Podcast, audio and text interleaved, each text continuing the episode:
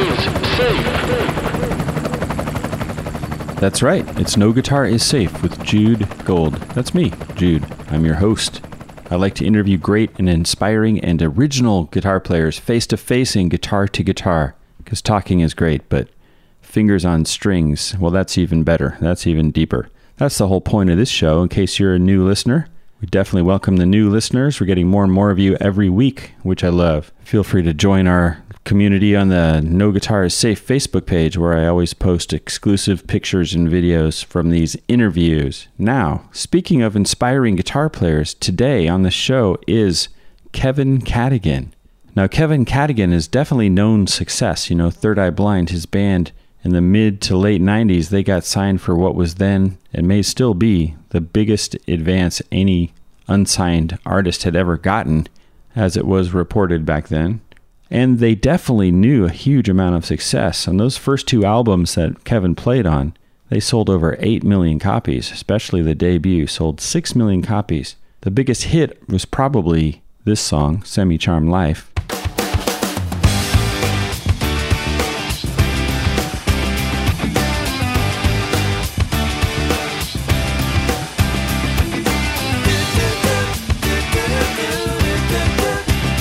Funky bass line on there, courtesy of Arion Salazar. Love that dude.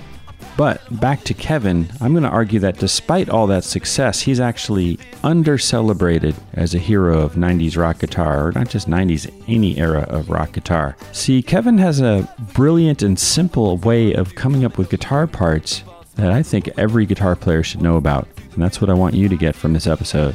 What in the heck am I talking about specifically? Well, let me give you some examples. How do you think most guitar players would strum a D to A progression?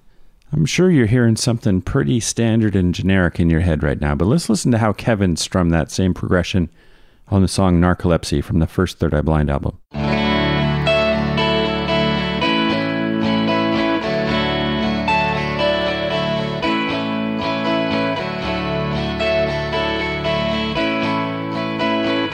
I love it, man. All six strings ringing gloriously. The little, you know, soprano part played with the pinky up there at the top. But let's keep going. How do you think most guitar players would play a 145 punk rock progression? Well, here's how Kevin did it on Graduate.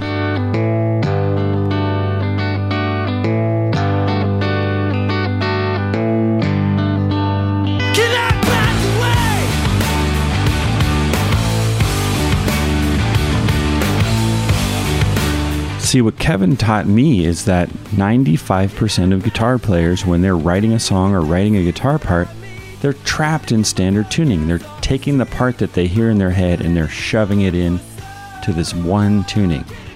Kevin, on the other hand, will completely customize a tuning to suit the song. So, what he hears in his head, he'll then retune the strings until he comes up with something really cool. Like listen to the intro to Losing a Whole Year. This is the tuning it's in. Have you ever played in a tuning even remotely close to that one? But this is what Kevin did with it for the song Losing a Whole Year.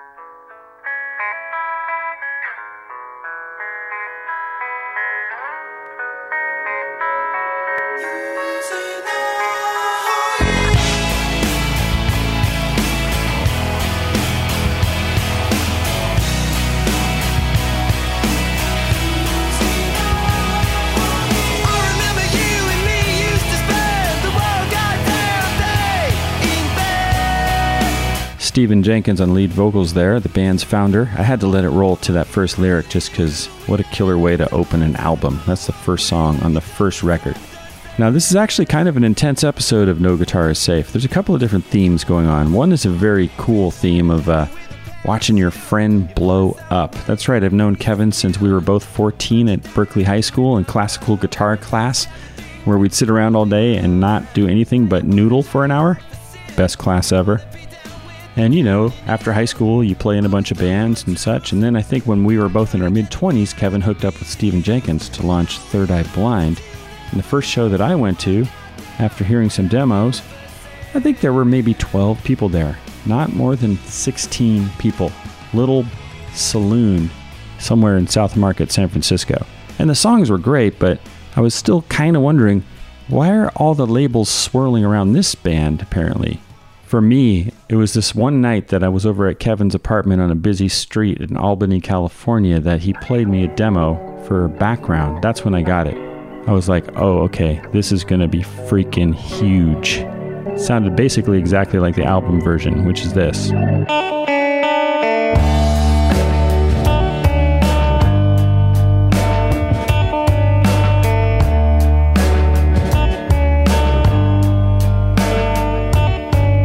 That's the intro. Everything is quiet since you're not.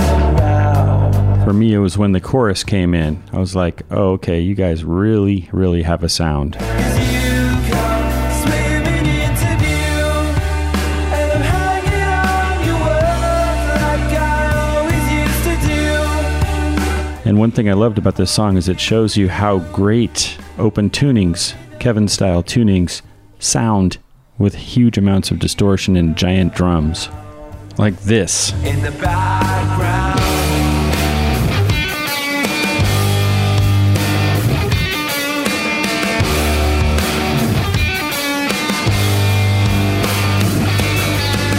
I'm telling you, you guys, so many guitar players are stuck in one or two tunings. You know, I was one of them, of course. It's like you learn all your patterns and chord shapes. You're afraid to branch out because it's like that's all going to go out the window. But the reward is that you come up with parts you never would have come up with if you're willing to change the strings. If a part isn't really coming to life in standard tuning, well, start modifying it. Use some open string jangle. I swear, it makes things a lot livelier. I swear, if you like to write guitar parts, this approach is like a Narnia closet, you know? You go into it, and all of a sudden you discover a huge world on the other side that you never knew existed. Kevin, of course, perhaps maybe taking inspiration from his hero, The Edge, from U2, the band that he ended up opening stadiums for. We'll get to that. He would sometimes even use non guitar instruments to create a guitar part, so to speak. When I first heard this song, which became a huge hit, How's It Gonna Be? I thought this was some strange acoustic guitar at the top.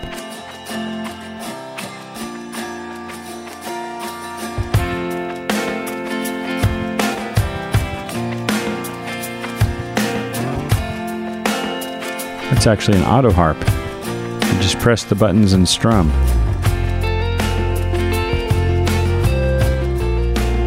There's the lead guitar hook. Kevin always believes that there should be at least one lead guitar hook to uh, complement the lead vocal hooks, and it's proven to be a good formula for him. Now, if this episode has one final theme to look out for, well, it's a tough one, and Kevin really rises to the occasion to talk about it. But basically, after two amazing albums and an amazing chemistry between the lead singer in terms of creating music, musically, these guys were great together. Just listen to God of Wine.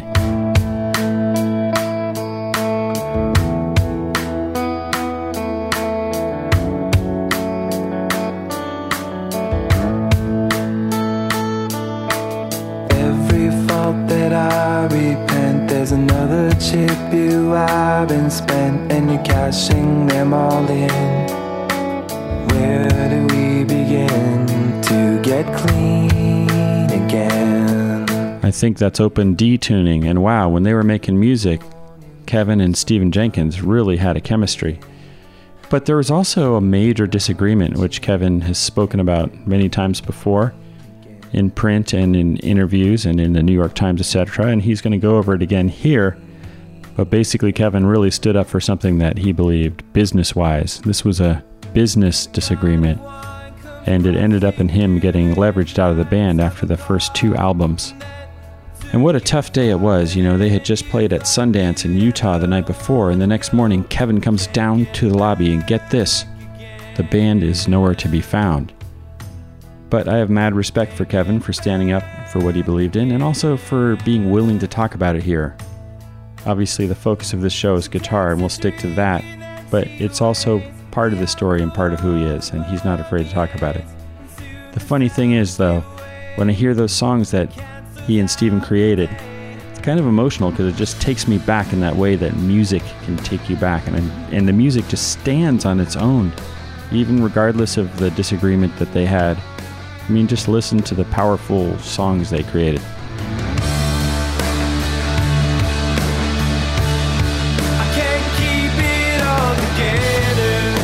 So today we're headed over to 25th Street Recording in Oakland. A really amazing, amazing studio. I'm not making this up. This place is world class. And Oakland is like the new Brooklyn or something.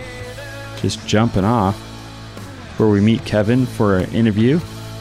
Halfway through, you might hear a little bit of background noise here and there as uh, as our session was wrapping up. Other people were coming into the studio, but hey, we wanted to keep going. You just can't stop this train. We were just on a roll, so we just kept talking and playing.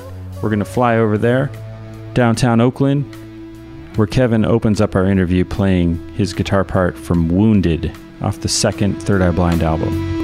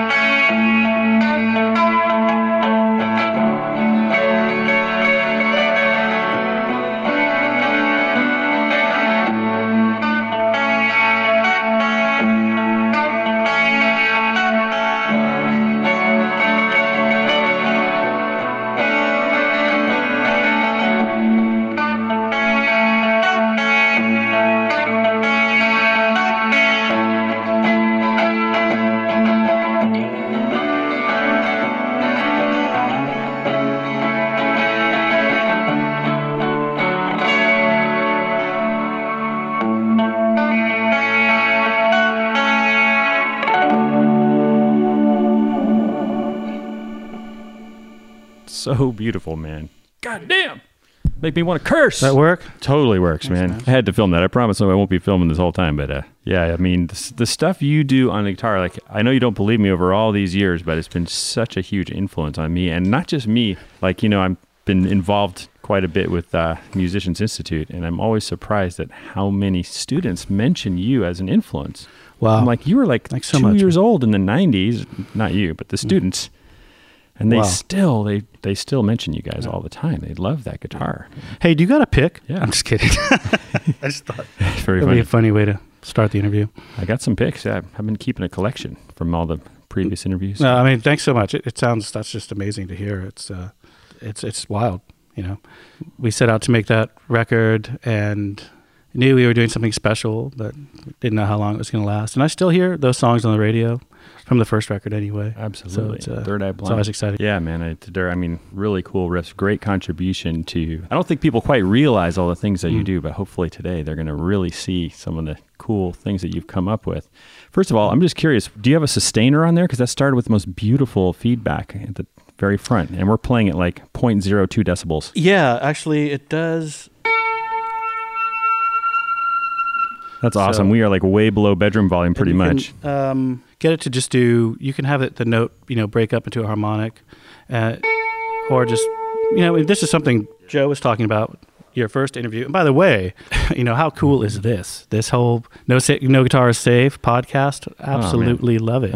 cool. Thanks and listening. um, you know, listening to Joe just brought back so many really wonderful memories yeah. you know, from from from uh, being 13, you know, some punk kid taking lessons from really, I mean, this taking lessons from, uh, you know, the equivalent of Dumbledore. You know, right. it's like Totally. we got to go out and do, you know, get Defense of the Dark Arts lessons for 15 bucks a pop out in the woods with Dumbledore.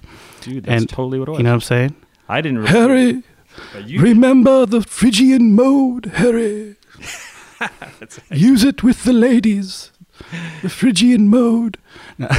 use it responsibly.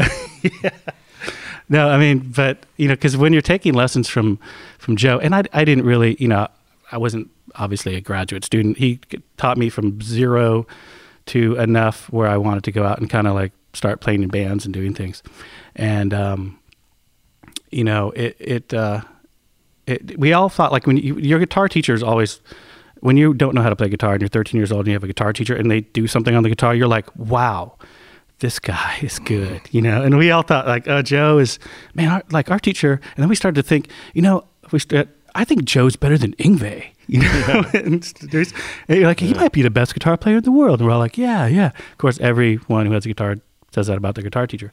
It turns out he is like the best guitar player in the world. So how, we were so lucky were that we got to do that.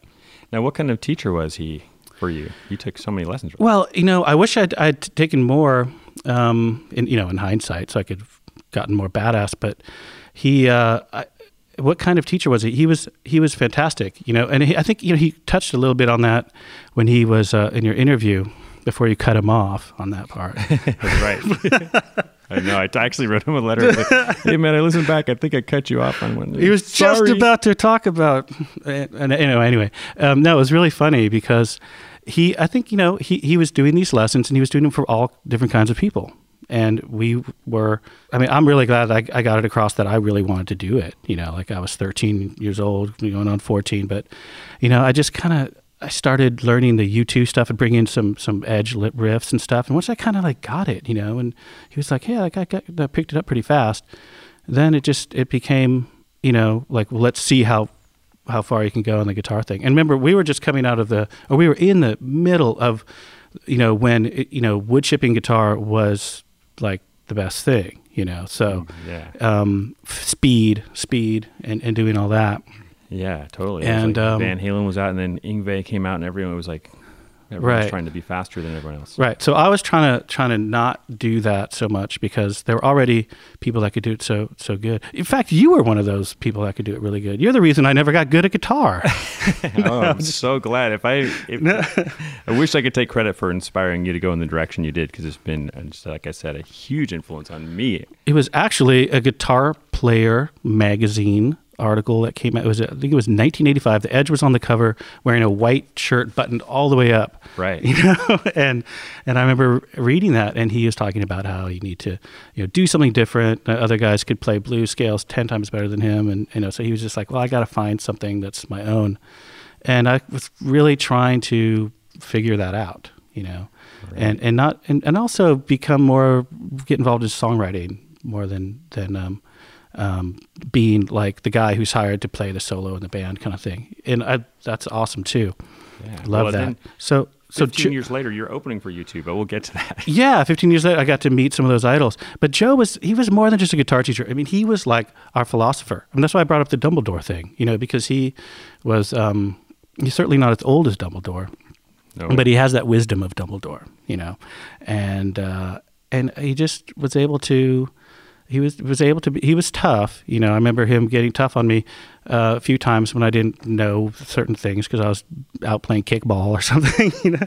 but but it was awesome because in hindsight, I'm like, yeah, man, this guy really, really wanted the best, you know. Yeah. Like like that fame, like the teacher in Fame, you know. You got to pay and sweat, whatever that was. Well, you do good voices. Like your one of those. brother-in-law and sister are actors, correct? Absolutely, yeah. And you seem to have a little bit of that. I mean, these voices you're making are great. Thanks. I can do. No, never mind. I'm not going to start doing impressions in my guitar interview. Who, who can you no, do? No, no, I'm not. Sure. Let's go. We want an impression. Okay, anytime. Now, it's funny you should say. I mean, I know that I did. Bobby, Peggy, get on over here and help me with the lawnmower. yes. Right? Totally. That's pretty good. That's that guy. That's the guy from uh, Oh, not Family Guy, but I don't know, one of those shows, Yeah. right? dude, I, totally. But when I first, I remember the day I met you, man, because classical guitar class at Berkeley High was like the only thing we really had as guitar players. And one day I was in 10th grade and you were the freshman and you showed up and me and Ravi had already staked the spot up at the top, Ravi Abkarian at the top of the stairs with the window Mm-hmm. and you were, you took the, the freshman spot at the, but we were either, either Yeah. way, we both had Yeah. great acoustics, right? Oh, And yeah. I used to see you down there and you were playing all these 16th notes, like you were playing like the edge and stuff and like in the name of love or something. I was always wondering, uh, I was always like, are they going to invite me up to the top stairs? Oh Are man. they going to invite me up? No, I was left all alone. I mean, I was kind of shy back then, that- and you were really shy, which is funny because you, when I gotten to know you, you have a really outgoing side. But back then, you Yeah. didn't say a word. Yeah, I was pretty shy. Yeah, you know, I, whatever. I mean, 14, right? Going Yeah. to Berkeley High. Yeah, every Exactly. every kid is a little bit like that. I suppose. But absolutely, those were those were great days, and it was so cool that there was a class like that. And it was because of that class that I got to do my first play in in high school because they were the director, and I was not in drama, but the director was looking for someone who could play guitar. And because I was down at the bottom stairs, they didn't, you know, you guys were hiding up at the top stairs. So I was like, hello, I'm right here. I got picked. And you've uh, always known how to find the spotlight. Find the spotlight. And uh, Yeah. yeah. it was a thrill to watch that happen. And of course, we'll get into all that. But um, I do remember what you're talking about. Like, okay, everyone was shredding up at the top of the stairs, but after a while, it was like Jeff Tyson would be up there and Paul Baker, Jesus. and there'd just be all this like. And Jeff was amazing with the Joe Satriani. It was. Hogwarts. He was doing like the all those Yeah, like you know yeah, no. super speedy arpeggios. And I do remember like by the time we were seniors, you had made a really amazing left turn. We were at a party somewhere, and you we you know people sometimes had cassette tapes back then, and they're four tracks, Mm, and you mm-hmm. played a four track, and it was like the most. I mean, I'm not flattering you here at all. It was like seriously, my impression was. This is a complete composition with counterpoint and different melodies, and there's all these ringing strings. That's when I realized you were onto something totally different and really special. Thank you, Uh, man. I wish you had said that back then. You Oh, you know, I just was probably things could have envious, been man. I'm thinking like, fuck, I've been messing around with my You must have- for two years. and I think oh, you must have just been shy. no, but thank you. And you know what it was? You know, I got this uh, like Fostex four track, and um, you know, I was really lucky. My parents didn't have much money, but they they really helped. They were very supportive of of musical things. You know, um, and anything musical was you could have it. There was a lot of belt tightening going on, but um, I was able to get a four track and just had an absolute blast with that. Um, doing things before the four track, I was doing stuff like what Dave Grohl talks about. You know, you get uh, one of those old boom boxes with two tapes, and you would record something on one and then pop it into the ex- other one, and then it'd be you know ki- kind of like. You like actually your did that. Oh, absolutely. Well, I, I would use it to make uh, tape echo. You know, I would like record something and then, um, well, not exactly tape echo, but I, by a form of delay in tracks because I would record something, put it in the other deck, and then play one like just a little bit off the other, and then you know, amazing. you know, try to create some delays. Before I had a delay pedal and stuff, uh, but the four track was just a beautiful thing, and so much fun to play with, and that really started my love of of you know making music and recording it. Things are so different now, and the tools that people have now are just insane. Like, can you imagine being 13 years old and having Logic on your laptop and just it'd be unlimited?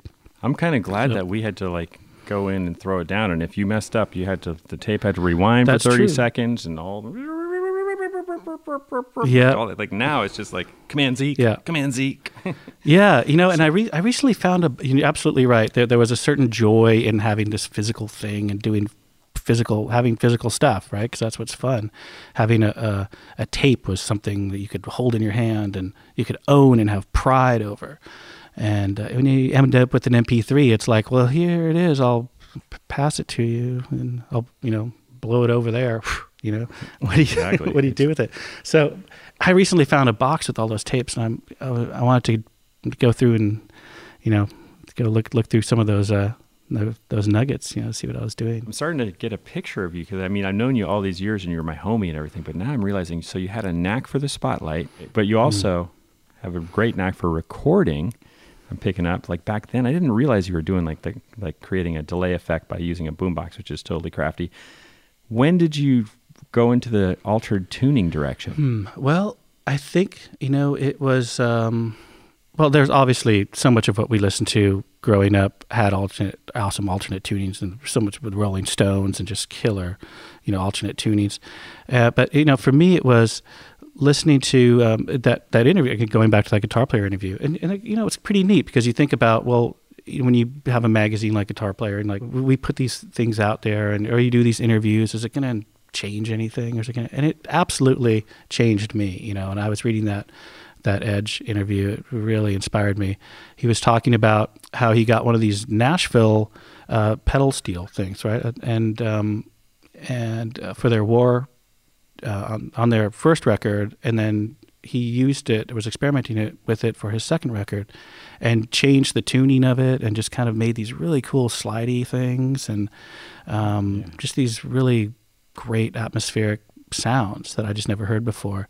Playing a lot of first position chords is great, you know, very identifiable, but to the point where it's like, okay, what can, how can I make that A chord sound different? It's just not. It needs to. I want it to sound bigger, and I don't want it to sound like just a bar chord. I want it to be different. Um, so that's one way. Also, being in bands where you're the only guitar player, finding a way to have the pinky open to to play some kind of melodic things, uh, strings ringing out, trying to generally, you know, play a bigger sound. That's the you know what was behind that, trying to get an orchestral vibe, you know, trying to um, you know get the get the most out of it. And then I, I heard this lick by well, I think calling it a lick is is is a disservice. But Dave Wakeling's English beat "Save It for Later." He's got this that that song. Maybe I'll I'll tune to that.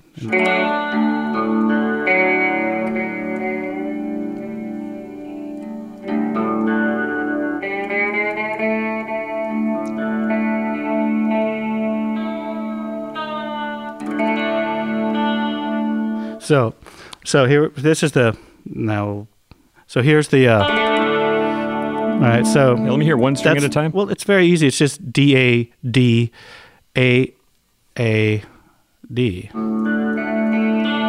You know, and apparently the story was he was trying to find DADGAD and was just kind of playing around, didn't know what he was doing, and just kind of came up with with having two A's there, which uh, was pretty ingenious. And he's told a story about Pete Townshend hearing the song and want Pete Townshend wanted to cover the song and they couldn't figure out how it was how he was doing it because if you put that you know if you have it in DADGAD you know and you got that G there it just doesn't work and so they actually called him up like Pete Townshend called him up and he had Dave he, Pete Townshend had Dave brought Dave Gilmour over to like to try to figure it out as well. So the two of them were like I don't know how he bloody hell does it you know? And it's hmm. just I mean just the just imagining that conversation with those two sitting around thinking how to play save it for later is awesome.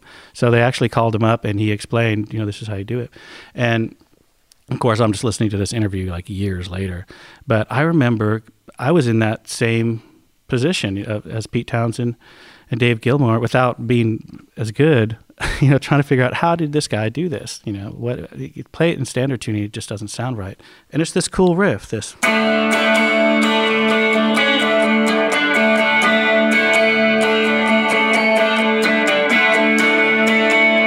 And I would defy anyone to come up with something better than that in this tuning with the the dad ad. So wait, you got a looper pedal here, so you're gonna show us both parts, I guess. yeah, I'm just gonna.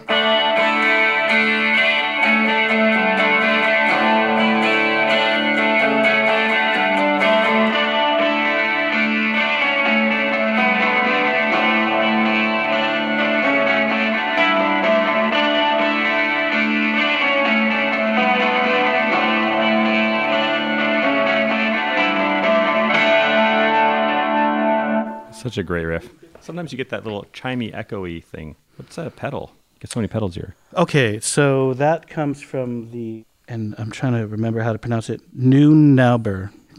That's terrible. I should have. Okay, it's um, it's the wet stereo reverb. Yeah. NT Neunaber. It just creates the most fabulous reverb, super chi- shimmering. Is it on? As soon as I turn it on, as soon as I turn it on, it, you have to do that though. Oh, you so man, that's it messed doesn't up. You work. gotta turn it on first. I know, I know. It should know, right? It really should. So that's quite extreme, you know. Uh, it's it's a great effect, but you've got to be subtle with it, you know. But yeah, you really put the California approach on the Brit rock, which I really like. Like that jangle, you really went really far with that. Yeah, you know, I love listening to, um, you know, a lot of my earlier influences come from from England, the the mod scene, you know, the Jam, the Clash, and U2, and and all that, you know. But but growing up here, also listening to, you know, funk and soul music, and you know, it was just a big kind of melting pot of ideas there, funk especially. Well, what kind of funk were you listening to? Well, you know, you you've got your Parliament stuff. You've got, uh, you know, if it really qualifies as funk, but um, the Brothers Johnson, you know, listening to listening to that stuff. It kind of it kind of in ska music, you know, it all sort of melded together. We would take these long because everyone takes these long car trips, and that's when they get exposed to music. In the old days, right, the cassette or the eight track would go into the station wagon while you're driving somewhere,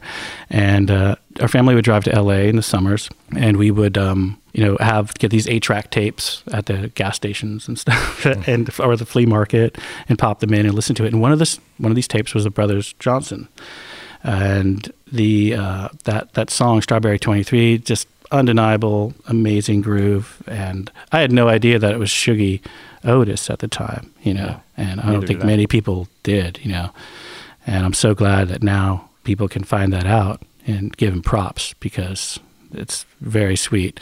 And you know, so I just thought, um, you know, you're listening to that and it just it's got this cool groove, and then all of a sudden, just this crazy, like the the car just turns into a spaceship, and you're just like flying away with this amazing harmonic solo thing that they do. It's just these arpeggios. It's just nuts. Yeah, so it's got that that, flange on the whole mix or things. It's all well, yeah, the flange and the whole mix. But then when it gets to that part, well, what is it? It's like the goes like. Uh,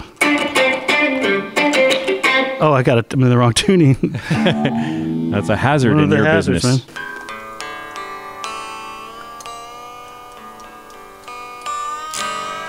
So yeah, it starts. You know, you just got that that groove. You know that.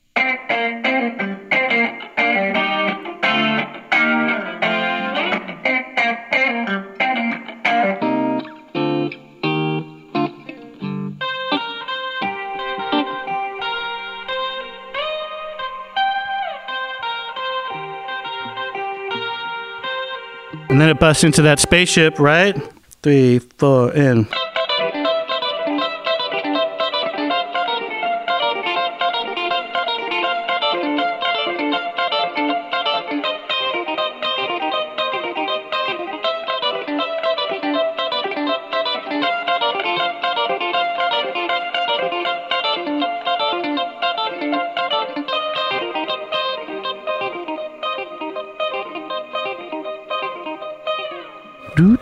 I think played it on on this Brothers Johnson version? I think it was Yeah. Lee Ritenour, Yeah, that's right. He did. He did. studio ace and jazz. Yeah, icon. yeah. I just I found that out just you know like a year ago. I, I didn't I didn't know. Oh yeah. After a while, suddenly Yeah. yeah. years later, you start geeking out and going like, "Hey man, who played that?" Google. Yeah, Lee Ritenour. and that's what's so cool about technology now is you, you can actually go back and, and give people props, you know, for that. One of the um, another one of my my favorite riffs is the uh, from the Tom Tom Club, like one of the first albums I ever bought, and you know I was always just drawn to like you know the rhythmic melodic stuff, you know that has that.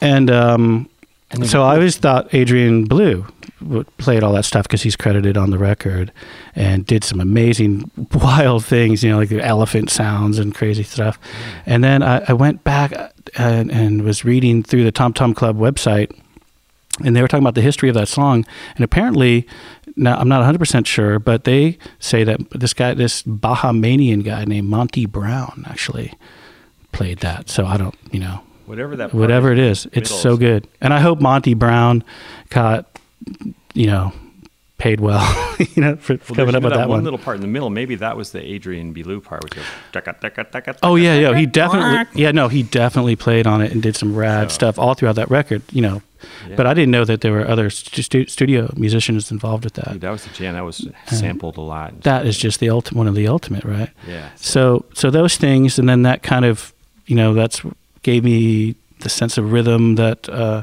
I think it's lasted with me, and the Edge brought a kind of melodic ability to that or complement to it, and then those things combined, and you know, the tunings. Uh, Johnny Marr was doing a lot of great alternate tuning stuff with, and he was really funny because he when he he told the story about the the slide on on um, how soon is now and that he completely forgot like what the tuning was for that and had to like reverse engineer it and Oh yeah, dude. I, I have to kick your ass sometimes. I, now I've used so, many, so many songs where I totally create a custom tuning for a song, and then later I'm like, man, what was that? It's Kevin's fault. I can't remember how to play this. Yeah. Well, the most the most troublesome one was the F sharp, A, C sharp, F sharp, G sharp, E. Is that too many notes? I don't know. sharp, know. A, C sharp, F sharp, G sharp, E. It's funny because our my guitar tech at the time, you know, would tune tune the guitars to that tuning, but he only knew standard chords, you know, so he would have to go out and do sound checking with to make sure the guitar worked, and it would Right. sound absolutely awful. It was really funny. So you're waiting now. I think- you're in. Show so now I'm using. I'm going to pick up one of these line six, very uh, James Tyler. James Tyler Line six. Yeah, Very exactly. Yeah. Very well made guitars, I must say. I picked this one up on Craigslist. Just wanted to try it out. Tyler's great. And, And- um, for those of you who haven't seen this particular one, it's a beautiful gold top, almost like a Les Paul and a Telecaster kind of mixed together. Yeah, and what's really nice is you get these noisy P90 pickups, but then you can just kind of turn them off by going into the uh, electric mode, the battery, Into the the, digital. the realm. cyborg mode. But um, so Okay. So that is your That's- F sharp tunings. yeah. And then people would know that from losing a whole year. The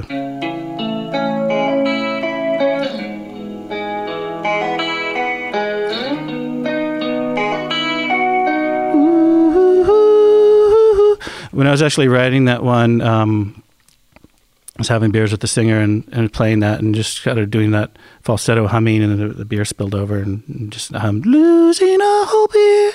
Is that what you So- sang? Yeah, because we were just kind of going ooh. What did you actually sing on the record? Uh, well, losing a whole year is on the record, Oh, of course. But actually, our manager wrote a lot of the lyrics on that one. Eric Gottlieb? So, yeah, yeah, he did. It's one of my favorite lines. Which one was his?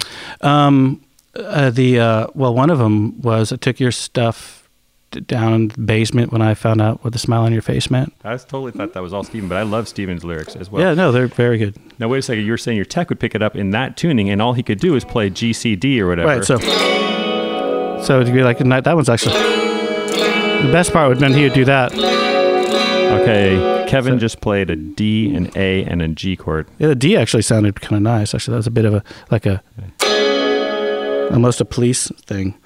But Yeah, if you dude. play this, um, here's not here's standard. It almost See. works.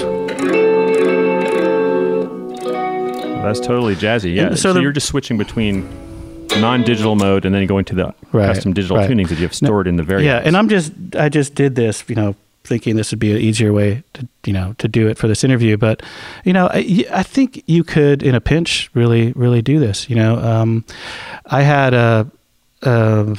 You know, when I was able to do this stuff for real, it, I had a guitar tech that had you know seven guitars with different tunings, and it was a real headache for them. And uh, switching to something like this is definitely possible. If you're playing in a quiet setting like we are now, you can still hear the standard strings ringing out, and they do conflict and make some weird um, dissonance.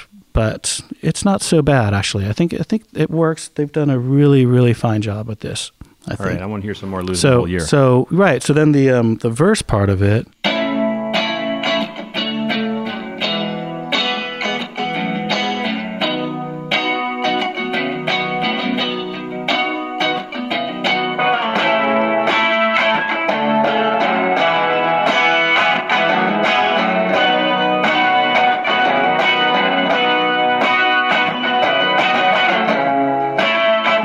So again, you know, just kind of bringing that rhythm in there, but that F sharp, that E turned up to the F sharp allows me to just kind of have it ring open and create some cool pull offs. And and play the so- intro again too. I mean, that album sold eight million records or something.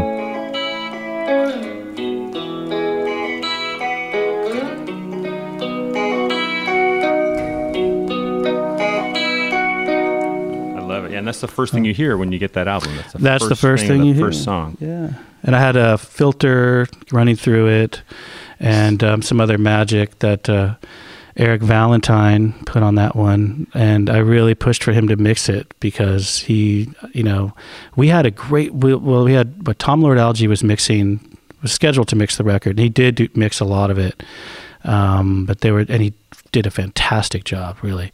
Obviously, you know, it sold a lot, but there were a few songs that, you know, I just really still loved the way Eric Valentine mixed them. you know, and I somehow I don't I, I don't know how I was able to convince people, you know, because I really you know I found out I didn't have much much influence except for just my ideas.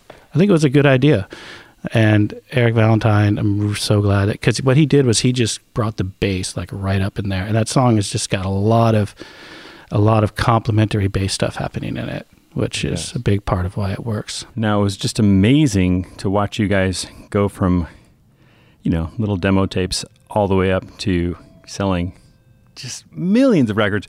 But first, just you were just mentioning Eric Valentine. It was also a big break for him. He's become such a huge producer, done Good Charlotte, Slash, Smash Mouth, all these huge bands. But you guys proved to be kind of his breakthrough band, I think.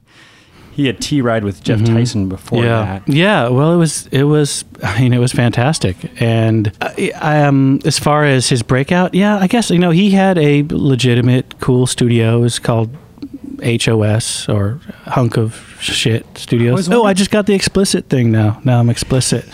Thank you, of Eric. Shit. No, I, had this, I always wondered what the S stood for, Yeah. Kevin. Now you've explained it. to me. Yeah. H-O-S. Now I understand. HOS Studios, and uh, we did a lot of our most of our pre-production there. I did a lot of guitars there.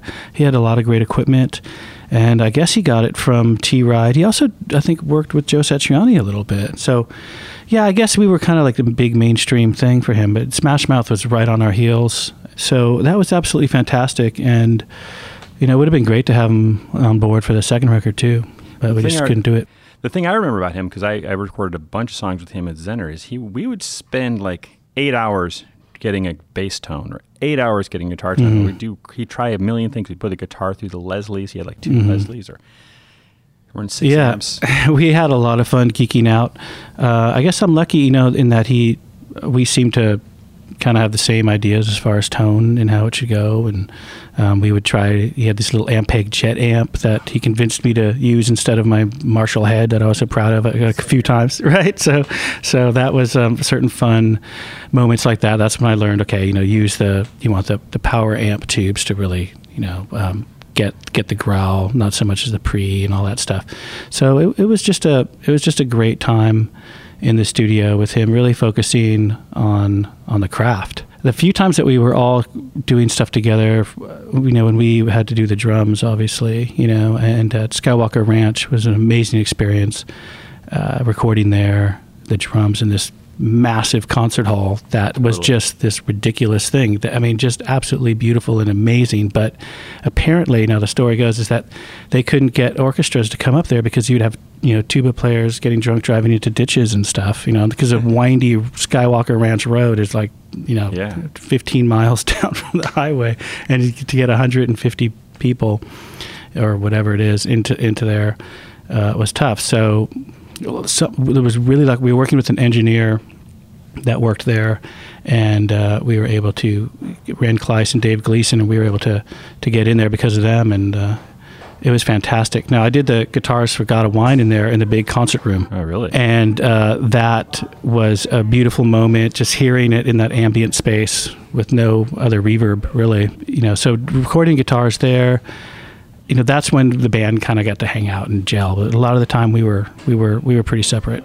And there were other, you know, we we actually rented some some really great amps for the first record. We we had a you know a really beautiful Fender Bassman that we used a lot, and you know, I definitely you know was pushing to use my my, my you know my Marshall head a lot because and I and I was able to to achieve that a lot because you know you want want your own stuff that you kind of like remember. Oh yeah, I played this on it. You know, you don't want to point to some rental in a magazine and go, oh, that's the amp that we played. You know, so it's always fun when you have your own stuff that you use for your recording when when you can and when it sounds good. Well, you mentioned God of Wine. I don't know. Maybe we would play that right now if you like. Uh, that's one I usually go to when I want to show somebody, like, no, check out the magic of open tuning. I just love that riff. Oh, thanks, man. And that's just uh It's not. A lot of people think it's it's DADGAD. It's not DADGAD. I don't really um, groove with DADGAD that much. It, this is uh this is open D, just straight open D. It's D A D F sharp A D.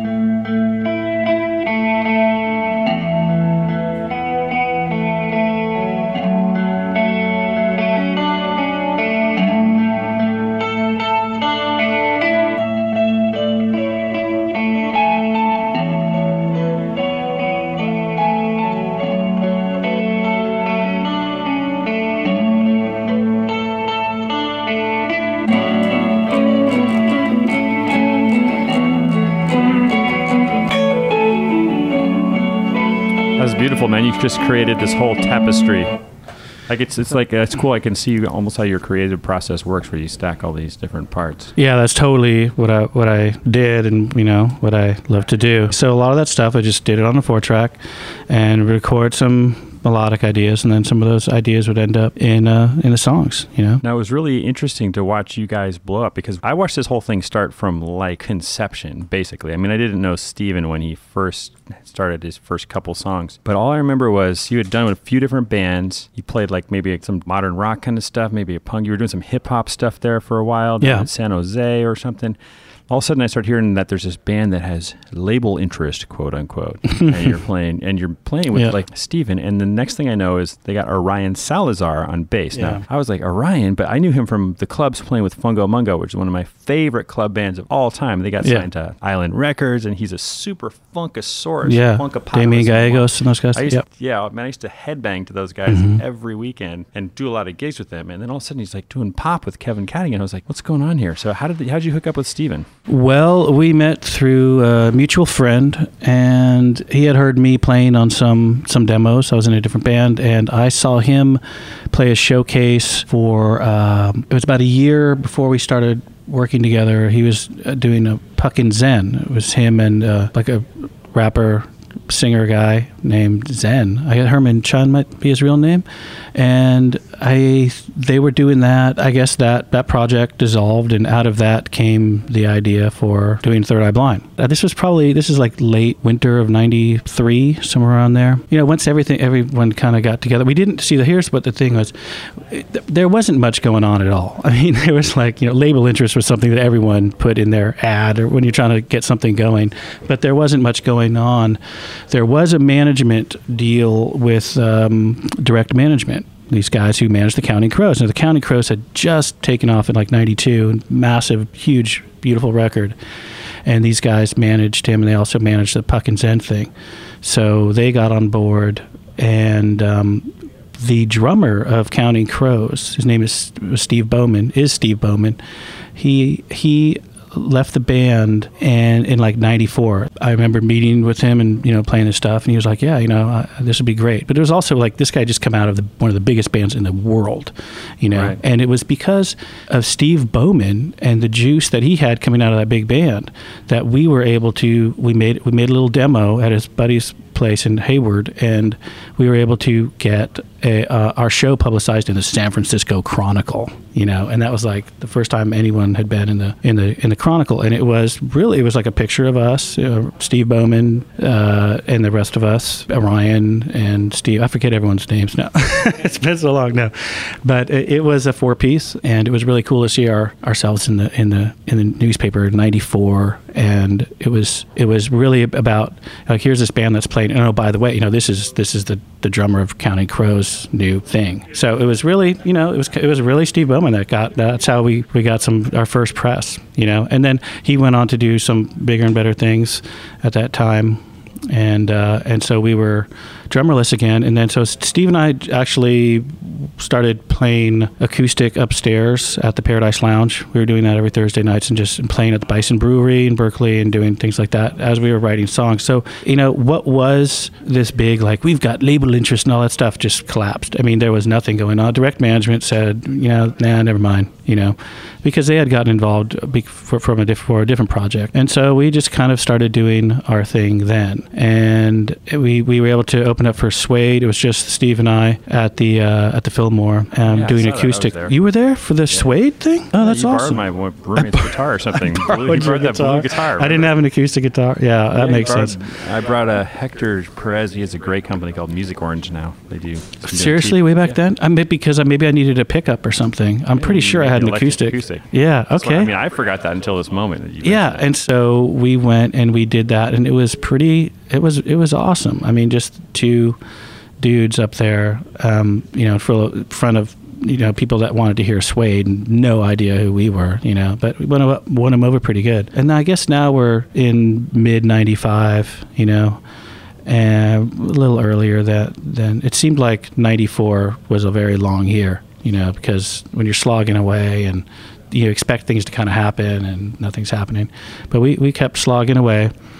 And then we finally got another drummer, uh, the one that's there now, and uh, you things remember were. where you got him? I think I think that was you actually. Yeah, Yeah, you well, asked. was- I asked you. Do you know any drummers? He was my, you know, Brad Hargreaves. He was my uh, in my class. I had, I had a jazz class at UC Berkeley. I knew him from the music program, and he was he was just this musical guy. Whatever he did sounded good, whether he played jazz or. yeah, And you guys said I sent him down to audition for you guys, yeah, you did. Yeah, and um, he was very. He knew all the songs and was um, ready, and uh, and uh, that was. And obviously he got the gig, so that turned. And he, you know, so he came in, and we were at that point we were we had all pretty much all, a lot a lot most of the material that was going to go on the first record. Now, of course, we did some demos with with Michael Urbano. Michael Urbano, who is just absolutely one of the this was right after Steve Steve Bowman. We were lucky to get another awesome, amazing drummer, Michael Urbano. And um, so he's actually on the record. He's on the record. He's on like four tracks, I think. Might maybe even maybe even up to seven tracks. Um, how's it going to be? Certainly for one, that that groove that you hear, that's Mike Urbano, and that was just taken from the demo. So we were really lucky to have him. He was a veteran dude. He was playing with Cracker. It was always like, oh man, he's in Cracker. Like we better listen to what he says because he's in Cracker, you know. And we none of us had ever done anything important, you know, like big. And we got this drummer from Counting Crows. All of a sudden, then this other drummer. All of our drummers were famous, you know, and we weren't. So it's kind of this backwards situation. And I think that might, you know, I think lead singers usually like their drummers to be not the most famous person in the band, right? Right. So we tried. We did some showcases with Michael Urbano, and we had technical mishaps. There was this one ridiculous showcase that we played that we called Cocky Pop, and we had all the labels there, you know, uh, and, and um, my guitar just fizzled out. I didn't. It just it, and, and, and you know there are all these technical problems. You know, this is the kind of stuff that happens, and you can't just like quit after something like that happens. But you know, another band got signed that night from San Francisco. It wasn't us. I forget who it was. I got signed, but they were actually pretty good. And I found out later that that I was my sweat had dripped into the pickups and shorted it out. I mean, it doesn't. It still doesn't make. I'm still wondering like, is this possible? But anyway, I guess so. they had to do that. And so luckily we got more opportunities. I think Urbano then started doing other things. He's like, screw these sweaty guitar people, you know. Um, they got to get their gear together, man. You know, get your gear together, man. Well, I learned so much watching this whole thing because, first of all, you go back to that Fillmore show where you opened for Suede, just you to you and Stephan on a, um, acoustic guitars. What I noticed was in between the songs, when he was talking to the crowd, it was just as interesting as when you were playing. Like he had this thing where you're just kind of like, it was edgy. Like, what's he going to say next? That was like, I was like, God, there's more to being a musician than just singing and playing. Like he was in, he had control of the audience and he was just the opening act. The other thing I really remember is uh, the first time I ever saw you as a whole band was at that club on like Folsom Street or some little club. There's like a little cowboy bar on Howard. There was like 12 people in the audience. Yeah, no, there were, and they would listen to what became hit songs, and, and they would just have their back backs against the wall, going whatever, you know. And that's that's the other thing people have to remember. It's like you know you can go out there and play your play your heart out, and you know don't expect folks to just be immediately like it's the Beatles, you know, like oh I like that song, you know, and get all into it because it takes a while, you know, and they need to they need to become familiar with it. They need to hear it a few times, and um, yeah, that was certainly the way it was. There were a few people that maybe got it immediately, but it took a while. Yeah, and then uh, I mean later I saw when you guys had really blown up at the Warfield playing the same songs like you say, and everybody in the audience was singing the words, and I was like, I get it. But back then I was just used to seeing club bands like Fungo Mungo with had, had your bass player Arion in it, and I was like, this is what a show is supposed to be like. How come Third Eye Blind here has all this label interest, but there's 12 people here and they're not even moshing or anything? That you know, that was that that might have something to do with Eric Valentine's great engineering and production skills, and we had a really we were able to get a really good sound together. Now, now we were getting some some label entry. We had you know there there were maybe more than fifteen people. You know, I'd say there probably we got up to after Steve. You know, Steve Bowman with that. You know, when he was when that thing was announced, and he was like he's playing with this band. We our shows went from twelve people to like hundred and fifty people. yeah, yeah. This You know. one I was at, though, I'm telling you, is 12 people. You don't. and then it went back to 12 people and Steve Bowman left. And then Oh, and then and then Mike Urbano, all the Cracker fans would show up to see him and then uh, so uh, we went up and down depending on what famous drummer we had in our band. Great. So I remember the moment. The I remember the exact moment when I got Third Eye Blind. Like I was like, "Oh, I see now. This is going to be fucking huge." The moment that I got sucked in, we were over at your house. You had a pad apartment down on Marin in Albany, and you played the demo of Background, and I was like, okay, like the production, Stephan's lyrics and voice. It, you remember that lick? I mean, obviously, remember. Can you play it right now, or I can't even remember what tuning it's in.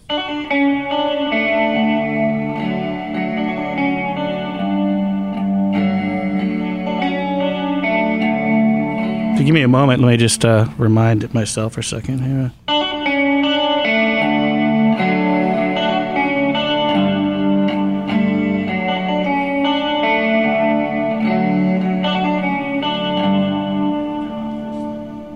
Okay, here we go. Maybe I'll try to sneak in a little vocal melody.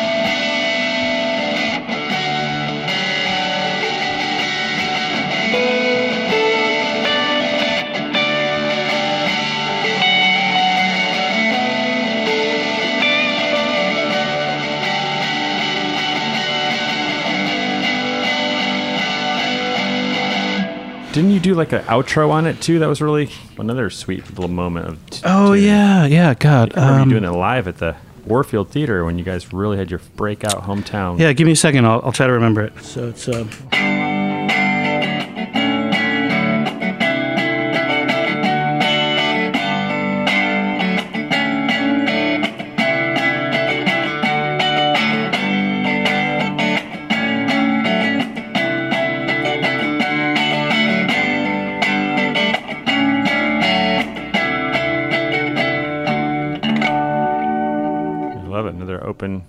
open D tuning. Now, I, but I mean, I remember after a while things were starting to get some interest, and you did a showcase at SIR, and this time there were about 50 people crammed into this little cocktail party gig.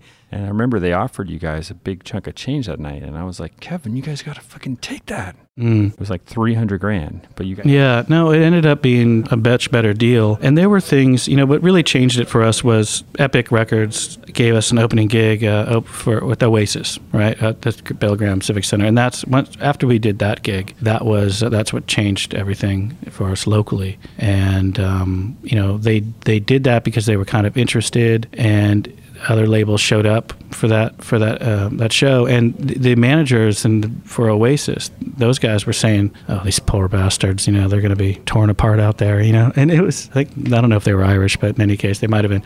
But um, they they were like, "Hey guys, you know, just don't worry about it. if they throw stuff at you, just you know, expect it because that's what they do to opening acts. You know, here in these crowds."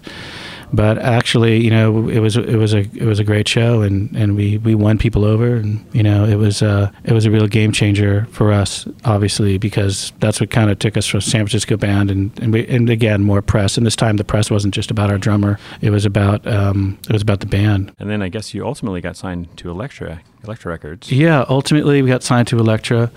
Uh, How we- much did they They offer? were, you know, Well, I'll tell you, I, I didn't. You know, it'd probably make me vomit if I. You know, it, it, the thing is, it was really, it was, it was a, it was a pretty big deal altogether. You know, if you count what, what it, you know, all the, the stuff like the touring and, and packaging and, and the and the promotion and things like that. But what it meant to us, like what it meant to the actual band members, was, and and I, to- it wasn't even gonna, this wasn't even gonna happen. But I, I had to like demand it to happen that each band member get seven thousand dollars. We got seven thousand dollars. It wasn't. They weren't. We weren't even going to get any. Well, when I say we, these, these are decisions that were being made on the management side. You know about what band members should get. And I think the total it was like a 1.2 million dollar thing, and I'm going, yeah, we're gonna get a fucking bon- we're gonna get a bonus, right? You know, you know, so seven grand, and then it was like 2,500 or 2,000 a month to kind of go do the other things, so that we could put the rest of the money into the band and into promoting and into all the other stuff that we had to do. So again, it wasn't like you know I, I look at a guy like Eric Valentine who said he well he, they used the money for T Ride to fund this big studio with all this wonderful equipment, and here we are signed to this what's supposed to be a massive record deal at the time, and we're not really making we're not taking there's no not much take home pay there at all. I remember I used that seven grand to go and take my girlfriend to. Uh, you know, on a little bike riding trip in, in Europe, and and then we lived pretty frugally after that. It was uh, it, it was actually pretty hard times. I mean, you know, because we weren't making anything touring. People say think you make a lot of money touring, but touring was just a losing endeavor. You know, for for a, a long time. It's really I feel uh, for those bands starting up now because uh, it is it's it's when you're starting out and getting going, you know, you're not you're not making any money. You're just barely making it ends meet. And in fact, labels have something called tour support because that's what the band needs. It needs tour support. If it doesn't have tour support, how are you supposed to get out there? Luckily, we did have those things. Now, you know, I signed a record deal, and then I found out someone else owned the band, and eventually, I could not square those two realities together, and that's why I left. You know. Yeah, I mean, I remember that deal was in Bam Magazine or whatever as the biggest deal any op- any new brand new first time artist had ever gotten signing bonus. Obviously, it didn't go straight to your pockets. You know, what was really neat was Sylvia Rhone, the president of Elektra, was very enthusiastic about the band and about myself personally. She was, I remember meeting her when before we were working on the deal, or kind of when we just, you know, we were checking each other out, and and she was just like, she loved what she saw, you know, and, and what I was doing, and it was, it, it definitely felt, you know, it, it, it felt great to hear that from her. And I remember her saying something, she's like, you know, get ready to roll, baby, you know, get ready to roll, and that kind of stuck in my head, and, and I remember thinking, yeah, hey, roll, roll, and I started thinking about those words, and and that's how graduate came about, because that kind of rolling, that rolling um, rhythm, you know, with those chords, the. Uh,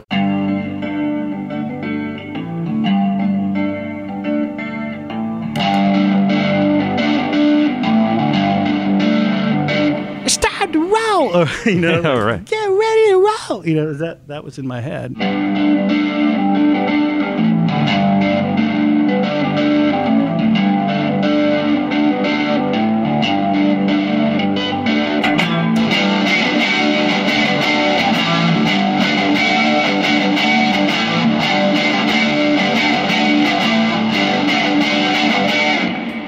And then it's can I graduate? But initially, it that it turned into can I graduate after, you know, the initial melodic idea was like, you know, just shouting out.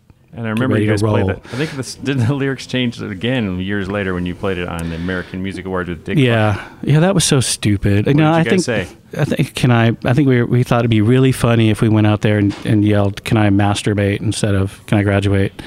And you know, we got a couple chuckles, but it, it was a really bad thing to do for the song because you know this song it was it was an opportunity for some great exposure. Somehow in England, it was sent over. It was sent out over sent over to some radio stations without without a video, and it just kind of took off, and it, and it literally just took off on its own. And then radio stations just started playing it from the actual album. You know, so so so that when we got to play that song for, I think what you're talking about is the the um, American Music Award or People's Yeah. Choice, one of those. American- I remember it was Dick Clark's Clark. thing, yeah.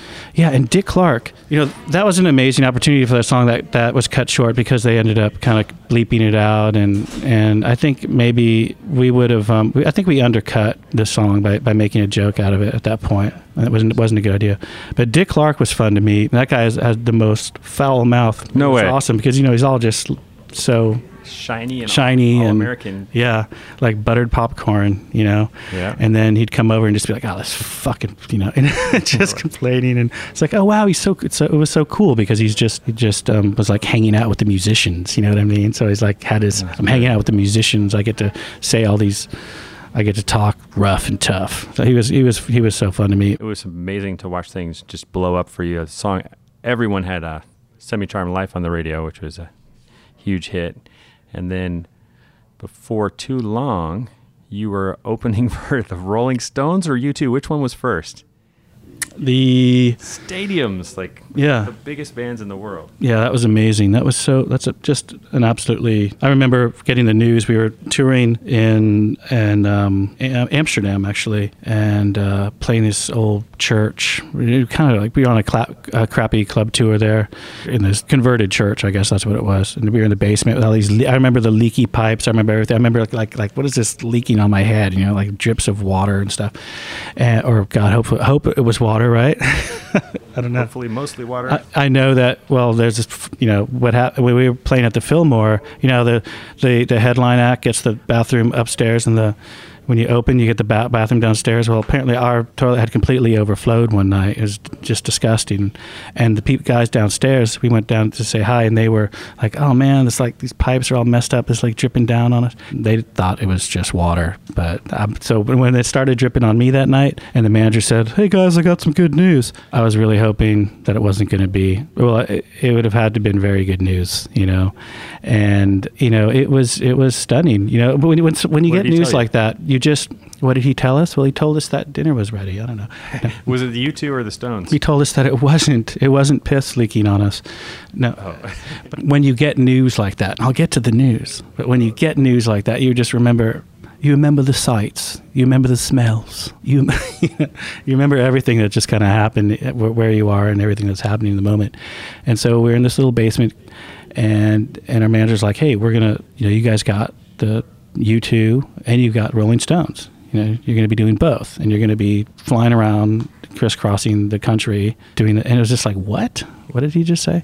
So you know, those were that was probably the, the you know the highlight, you know, for sure of, of it all, really. And um, especially meeting U2, because um, you know people say, "Oh, I, I you know when when you meet your idols, what are they going to be like?" But I, we had already heard enough about them to know that they were going to be awesome, but we just didn't know how, how awesome they were going to be, and they were so cool. Like the first night, you know, and I, maybe some. I think someone else told this story too. I'm not sure, but they brought down um, Adam Clayton brought down Guinness, and they told us how to like make make snake bites and black and tans, and and it was just so so cool that they would you know were hanging out with us and um, took us on their plane and. Just, just really great guys. The Rolling Stones, we got a photo with them, and we were lucky to get that. They were a little less like you know into into who their opening band was. Did you talk to U2 much? What did they tell you? I mean, what Oh yeah, man. We talked to we talked to we talked to them quite a bit. Um, as much as I would say you talk to any band when you're when you're on the road, you know, it's like you, people think you're you're just like all together all the time, but but you know, most of the time people are very busy or they're just you know waiting to get on stage or they got other things on their mind. And uh, we were lucky enough to to hang out with U2 and you know i remember bono would give us advice and in the edge. Uh, he said something funny about the auto harp. Um, the auto harp that i use for uh, that i wrote how's it going to be on he said after the show he goes kevin when you brought out that zither the edge went all dr spock underneath that hat of his you know and i'm like zither what what what, what did i do with the zither because they called it a zither you know right. and uh, so that was voice. that was kind of well no it's not really it's no, not, that's a perfect Irish accent. I mean, like, 'cause- yeah. I mean he's obviously a cooler Irish guy than what I just did but if you could imagine a cool the doc the edge went all Dr. Spock underneath that hat of his Wow. and um and I'm like really you know the idea that the edge was lit you know like giving a crap about what I was doing on stage was just amazing.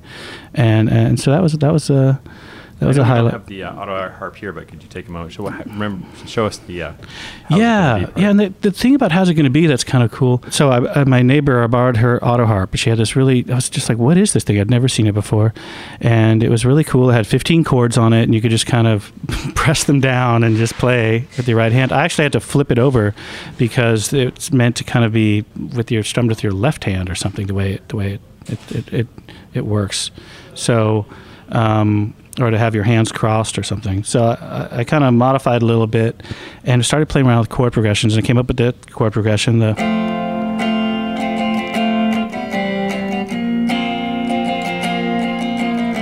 which um, on the auto hop sounds actually you know completely different when you do that Yeah, it sounds do like that you're um, B flat, piano.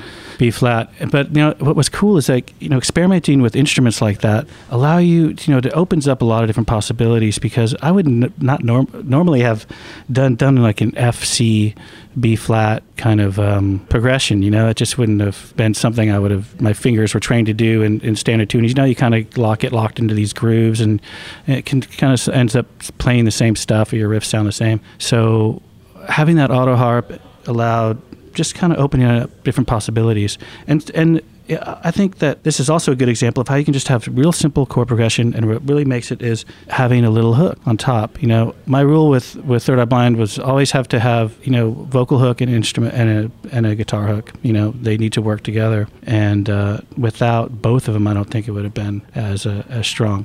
So here's that. Um, I'll just I'll just kind of loop it. Yeah.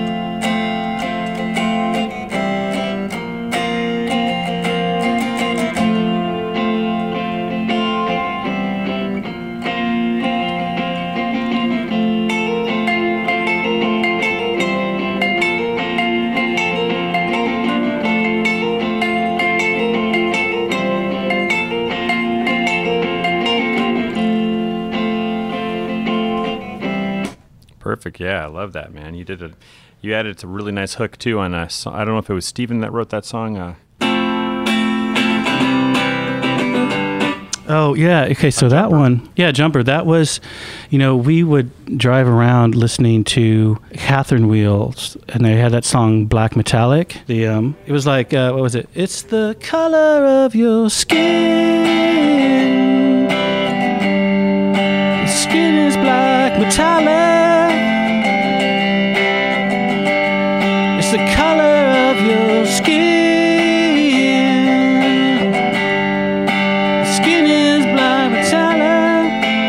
Know, so that's the kind of the progression was from there. Obviously, a different melody. It wasn't ripped off or anything, but that was the inspiration. That could you play the hook on that? I remember that. So yeah, I remember Arion had the killer bass line at the end, and then you come in with another one of those guitar hooks. Wait, oops. yeah, great bass line.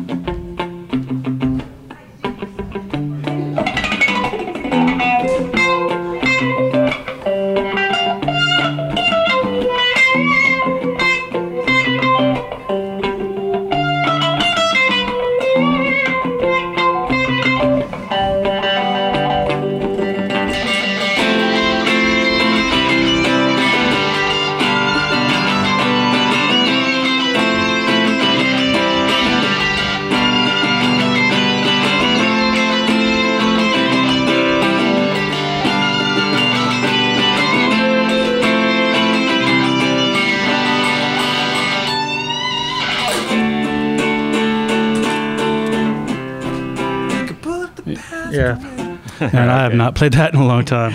Yeah, me neither. It's a great tune. Um, so just for a second, you know, so that's so cool. You're playing the auto harp part on "How's It Gonna Be," which when I heard it, I thought that's a really cool ass sounding acoustic guitar. I didn't even realize at first that you had done that on auto harp. So, and the Edge is over there checking it out, huh? Growing ears. Did you ever talk to Bono?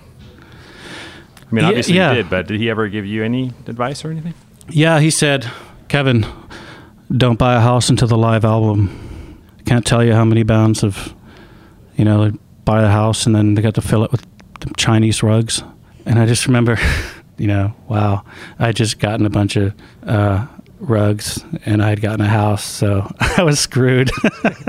You got a few houses. Actually. but I just, huh? What's that? It was entertaining to watch you buy a house after house, buy your mama house. yeah, yeah, yeah, yeah. But it's, Whatever. It's, it's a thrill to see that happen to one of your friends, just going for the ride, you know. Yeah. Well, I wish I'd listened to Bono. Yeah. But in my defense, he gave me that advice way too late. You know, it's Where like, were you, dude, where were you, man? No, it was absolutely wonderful, and they were they were so cool, and we were with them when they got the news that Mike Michael Hutchence, uh, you know, INXS. died, and that was that was really sad for them. Unfortunately, you know, they were good friends, and it, that was a, a shock to everybody. Anyway, Yeah. So, um, those are some pretty big stages to hop on. You know, I'm one of my favorite bands a few years earlier, than that was Living Colour, and I'd seen them at the club, and they were amazing. And then they got the gig opening for the Stones, and I was so psyched. I went and bought tickets, and I saw. But then it was weird. Like the EQ wasn't quite right. The, the stadium was so big. It was like. Mm-hmm. It was a trip for them to like connect with this crowd, and people are still getting their seats and shit. What was Right. it like opening for these giant bands? Yeah, well, that's the thing. I mean, you, you, you know, I think everyone wants to hear that it's just, just like the most amazing thing ever. And which, you know, meeting them, your idols, and, and having that, and knowing that your career is possibly in that trajectory is really amazing. But the actual, like, nuts and bolts of it, you know, is is, is weird. I mean, you're you're really. I mean, talk about you know when you're on that when you're doing a stadium thing, those guys are just so separated from every you know from their fans, and uh, you know I think they do a lot to connect with their ramps and all that stuff. But you're in this this this massive building and you're riding around in golf carts and it doesn't it's like where are we playing at music or what's going on? You know it's hard to kind of get your bearings.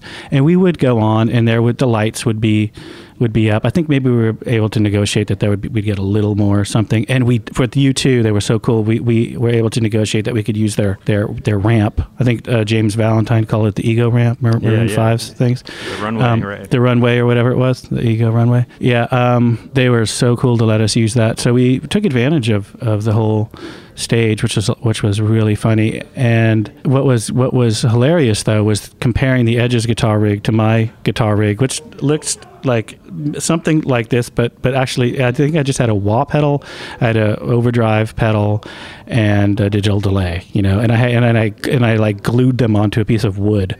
and there, there's a video somewhere of me going back and forth between these these two rigs. Eventually, I ended up getting a nicer rig. But what was so fun about this opportunity happening so early was that we were still so scruffy and lame. You know, we hadn't we were good, you know, but we hadn't gotten all the gear and stuff. So my guitars were still all funky and and and I it was like you know they- they're looking at us like oh my god these poor people you know because we had these literally like wooden Yeah. pedal boards and stuff like spray painted black you know? And uh but that's what made it so so kind of cool at the time. It was it was so new you know? What was and the food was amazing There you go. It counts for a lot when you're on hey the road. man like when you're on the road and you're used to i remember you know eating that i'm sure you guys have a name for it you know that that those deli trays that that come with the little plastic things on them and Yep. uh They've been sitting out for five hours, but you're hungry. You're like, man, I'm going to risk it. yeah no yeah no when you're living on the per diem you know What was Edge's rig like? insane. I mean, just completely insane. It was Uh, it looked like there's pictures. You can go online and, and look at the pop pop pop tour. And it's like I think he might pop mart. Yeah, he he he might have uh something different now, but he had this. It, it was it was like a you know uh, I don't know. He's like he stood in the center of a. It's like he stood in the center of this octagon or something. You know, it's just. It's way too much for any one person to control at a time, unless you could float in the air. And what was so cool, though, and what I learned, something kind of a neat production thing, was that he had all these Vox amps on stage, little, little Vox AC30s. I had them turned very low volume, though. You know, very low volume, and, and they they were, they had just a really nice tone. It wasn't blown out. And uh, well, that's a whole nother science right there, getting getting stage tuned. But they, but they, this was before bands started putting all their stuff under the stage or or behind the stage. They were still right up there, and that was really cool because you could hear it when you were we would watch them by the side of the stage. Yeah, I mean, I just can only imagine what it would be like standing right there because he has such a stereophonic sound and so many ricochets and Yeah, you know that was that was funny because that record was you know I remember you know th- they were pretty nervous because it wasn't they were spending a lot of money on that tour and it was around around like 90 what was this 97 90, when that when that came out 98 their fame sort of was going on a, a, a downhill thing there. I mean it, it, obviously shot right back up when they came out with with a beautiful day but uh, i know that they were getting a bit worried about it you know? And i, I remember I called a couple people and said you got to see this tour because it might be the last u2 tour you know? I, I just don't know. There were, there weren't a lot of people going at the time. I mean some of these stadiums were it might have had something to do with the opening act. Maybe they should have got a better act. But, you know, The Edge had this thing he would do every night. Not every night, you know, because they would play. We, we went to, to Toronto, the Sky Dome. It was like two nights at the Sky Dome, you know, packed. But then you go to Miami or something or, or some other place, and it was maybe half, you know. And so The Edge had this thing he would do at the packed stadiums. He'd be like, "Can you hear me in the back?" You know, and you know, it was all like, "Yeah," a big crowd. But then when we were in Miami, he goes, "Can you hear me in the back?" All two of you. awesome. And it was like laughs. Did you ever interact with him or talk with the Edge? Yeah, I mean, I basically just told him how great he was, and you know, and then I'd ask if if uh, he could pass me the scone, and you know, just well, he, no, no, we we we uh we talked about music, and you know, I I think he knew that I that, that he was one of the big inspirations, and um, we we didn't. Um, we didn't after Michael Hutchence, you know, kind of killed himself. They, they sort of retreated a little bit, but it was uh, we had great chats, you know, about music and different styles. I think he definitely felt my style was more had I used more of the you know with the you know using more of the strings. You know, I think the Edge likes to have that kind of you know, used a couple strings at a time, you know, very tight and concise sound. I was just kind of like blowing through all six strings and pounding the guitar hard. So a little bit different, different in style there. But at the same time, I definitely got a lot out of that philosophy of just, you know, getting a few strings to ring out right and and a very you know detailed approach to it. Yeah, I love it. I mean, playing tunings the way you play makes six strings sound like ten. I mean, or bigger. You know. Oh, thanks, man. I mean, that's what I was hoping. And when you're the only guitar player in a band, I think you know, going back to that, you for for many songs I was the only one playing the, the guitar, and you just have to try to create the biggest sound that you can, and that's one way to help achieve it. I remember I saw one of the, the final shows of the first album tour, and uh, it was really cool. You guys had a bar set up on stage or something where you, you had us up there. You handed me your guitar in one song or something for like four bars or something, which was really cool. And then I guess at the end of the night, they lower. It was the last tour, so they kind of punked Stephan.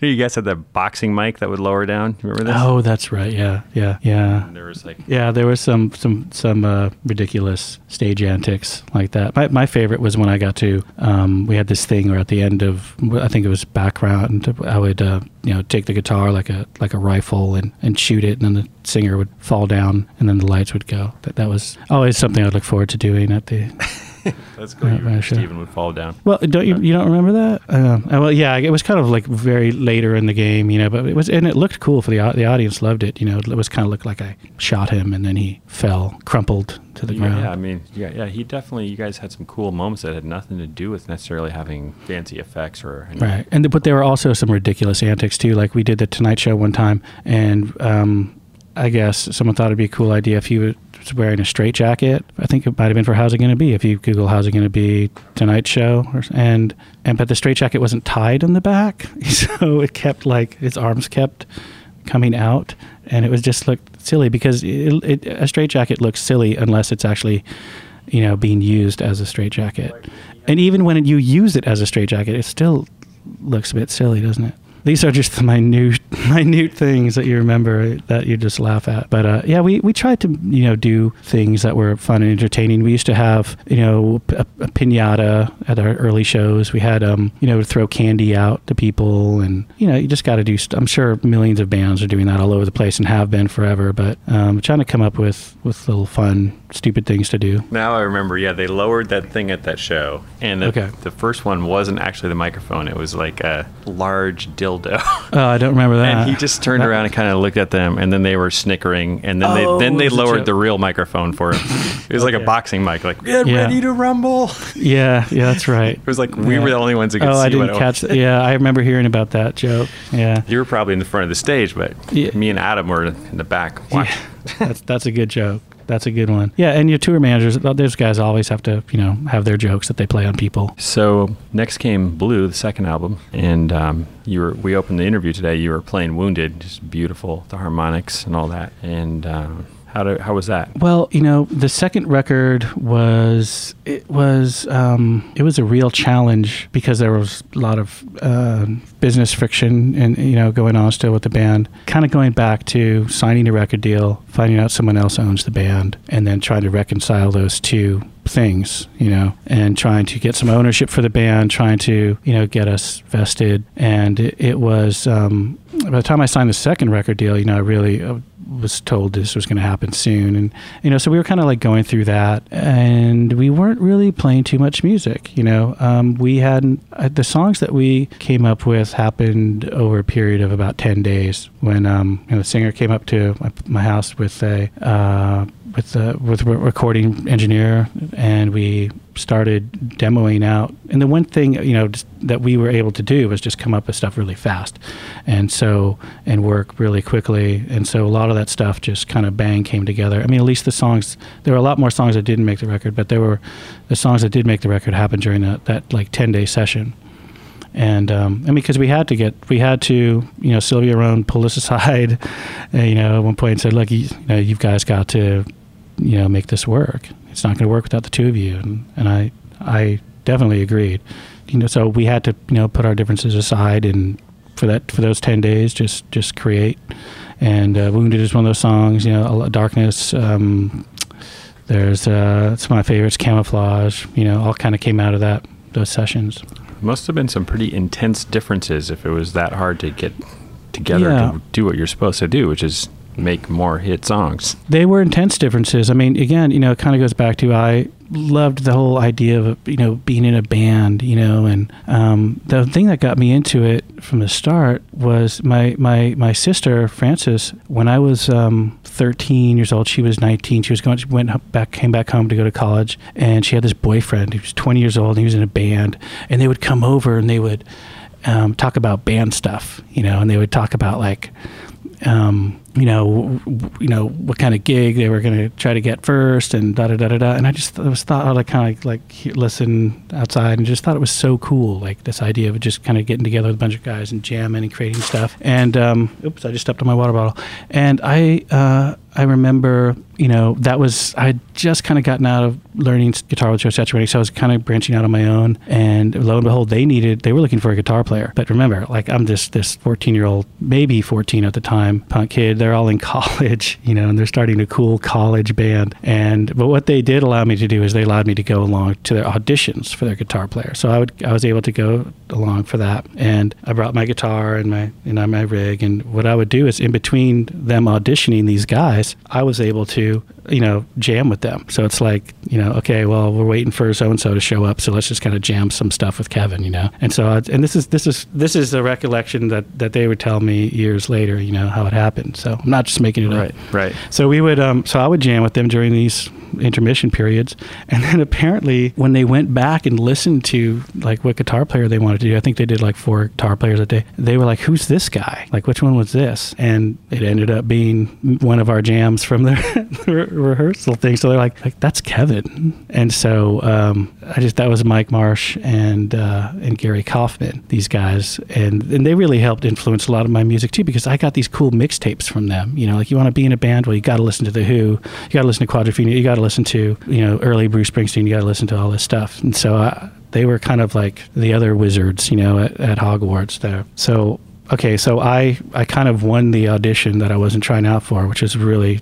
cool. And then they let me like play a couple gigs, you know. And so how so my first band really was with some college kid guys, Cult of Bigness I think was the name, and and they had a song on KALX, and it was just so so cool. And I got to play a gig at this CD bar called the Sound of Music on Turk Street, and um, I think they had to tape off a little area on the stage. I think that the owner was kind of like, "What do you guys bring a kid for?" You know, and uh, it became. I think what they did was they eventually the uh, my sister's boyfriend who was in the band, you know, probably must at some point must have kind of went, "What the hell is my girlfriend's younger brother doing in our band?" like, like that's got to really suck. You know, like the last person you want in your band is going to be your your your girlfriend's younger 13 year old brother when you're, you know, like some cool cool college dude. So in retrospect, it's just so funny that I even got to do that. And it kind of that's how I got this ethos of the what a band is. And these guys were, you know, it wasn't like um, you know, and you'll get 10 shares and you'll get 50 shares. You know, it was it was like a real band kind of vibe, and that's that's what I I, I was attracted to that that sense of that brotherhood. You know, Third Eye Blind, it, it was like that for a, a, a, while. You know, but then the business end of it crept in, and, and it became kind of like like Guns N' Roses sort of is now. You know, I mean, I'm not I don't know all the details of that, but you know, I thought I was in a band. Turned out it wasn't a real band. So, so those were the big differences you were talking about, you know, and those are pretty big differences. I thought the band should have some some of the some of the pie too, and you know, and they kind of made their own decisions in that regard. And I made a you know some calculations about what they might do, and because it really was going to require other guys stepping up too and saying, hey, let's all kind of get some ownership here and some security, but it, it, ended up not happening that way, you know. And people make their own decisions, but uh, it was great while it was a band, and it definitely I did get that feeling that those guys, when I was in that first band and, and with you know those college guys, um, it lived up to my expectations. I would say I did. I definitely did get that. I remember that guitar player cover, right? I'd look at it with the edge, and I was just. My sister actually told me she said, you know, you know, like I'm going to be on the cover someday or something like something stupid like that. But you have to say things like that to yourself, or else you won't get anything done. You know, you've got to to do that. So I, I might have said, you know, looked at the cover and be like, I'm going to get there someday. And then, of course, the Edge spoke back from the page. You're fucking mad, Kevin. awesome. You guys obviously had a huge run there at those first two albums. You've headlined all over the world. I remember you had some videos put together, huge festivals in Asia and all this stuff and you had some good singles off the second album. What ultimately happened? What was the? I remember Sundance Music Festival or Film Festival you played out there. Well, okay, you know we were. It's delicate and it's difficult to talk about, but um, we were what I thought what we were doing. We were trying to distribute shares of this corporation because the band is a band, and then it became a corporation. So I was of the mind that the guys who are in the band should own the band. I mean, that's kind of the concept. And you know, unless your band's name is if you if the band is John Schmidt, you know, and you're playing for John Schmidt, it shouldn't be a surprise to you that John Schmidt owns the band. You know, because you're playing for John Schmidt. But if you're playing for a band called uh, Lark or something, you know, and you're not getting paid as a person in a band, and you're kind of contributing and doing your thing, then people you should have uh, a stake in it. I mean, it's kind of common sense, right? I mean, most I, I think and you were writing a lot of co-writing a lot. Yeah, absolutely. You know, so so that I was of the that was I was of the mind that that's what we should do, and, um, and I picked up the newspaper one day, and uh, this guy had done this. Joel Selvin had done this expose of the Third Eye Blind and the whole thing, and dove into the bank accounts, and you know found out that shares had been issued. Because I was always hearing, well, shares haven't been issued. You know, it's just that we got this pass through pass through corporation or whatever, and it kind of turned out that yeah, you know, every, it all had been taken. You know, like everything was going through this account that no one in the band had ownership of, except for one person. You know. So you know that that didn't that didn't uh, sit with me well. I'll put it that way. So you know, leading, uh, I, I kind of said I'm not signing any more contracts until this is done. You know, I keep I keep getting told we're going to do something. I'm not going to sign any more contracts until we get it done.